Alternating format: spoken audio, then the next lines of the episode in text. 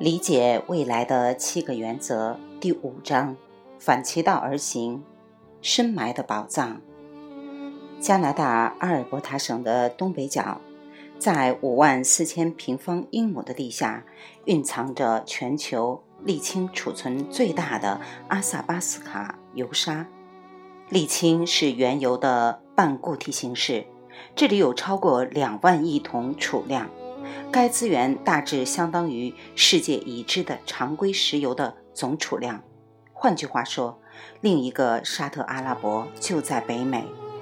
问题是我们怎么把它弄出来？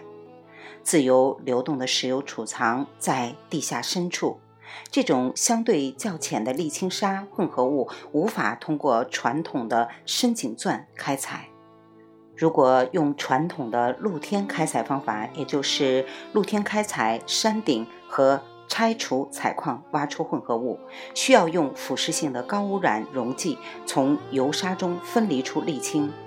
这样做不仅对环境有害，而且耗能很高，违背了企业的宗旨。布鲁斯·麦吉博士有不同的想法，与其把沥青砂的混合物挖出来。为什么不在地底就将沥青与沙粒分开？事实上，这一技术已经存在。通过深注入蒸汽加热地面上的沥青，使沥青液化，然后用泵抽出。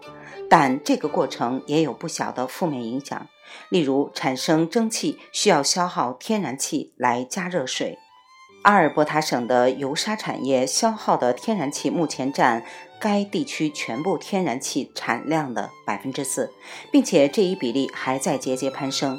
同时，这个过程也消耗了大量的水，耗用了该区域宝贵的资源，并产生很多二氧化碳。麦基博士再次反其道而行，他设计了一种低温过程，而不采用高温流程。早在1980年，麦吉在阿尔伯塔大学就读的时候，就从一位电气工程学教授的演讲中得到启发。1995年，麦吉攻读博士学位时，通过他成立的麦克米兰麦吉公司，第一次使用该过程改造污染的土地，将受污染土壤在低温下加热，使有毒化学品气化，以便于收集和提取。麦克米兰麦基公司已经确立了自己在土壤整治业务方面的一席之地，并经常承接能源部的复垦工作。2004年，麦基博士成立了第二家公司 ET 能源，E 和 T 分别代表电能和热能。他想将这一技术应用于挖掘阿萨巴斯卡油砂。ET 能源公司使用与麦克米兰麦基公司完全相同的程序。但目的却大相径庭。ET 能源不是用它从土壤中吸取有害物质，而是用它提炼阿萨巴斯卡油砂中的宝贵物质。工人们首先钻出多个小洞，插入通电管道，建立电极网络，通过电极之间的电流，将土壤加热到二百度 F（ 九十三度 C），将沥青液化成类似于十比三十机油的粘稠状。使其能够被泵抽出至地面，这是一个令人惊叹的程序。首先，它迅速且有效，在使用该程序处理的区域中，有百分之七十五到百分之八十的土壤可在一年内恢复。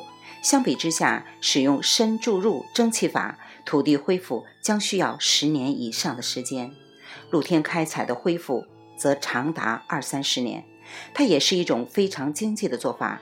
成本小于其他任何一种表面采矿方法，并且对比其他方法非常环保，只要使用一点水，且无需额外的燃料作为动力，所需要的只是功率不大的电流，现有电网即可供电，并且不产生腐蚀性副产品或污染物。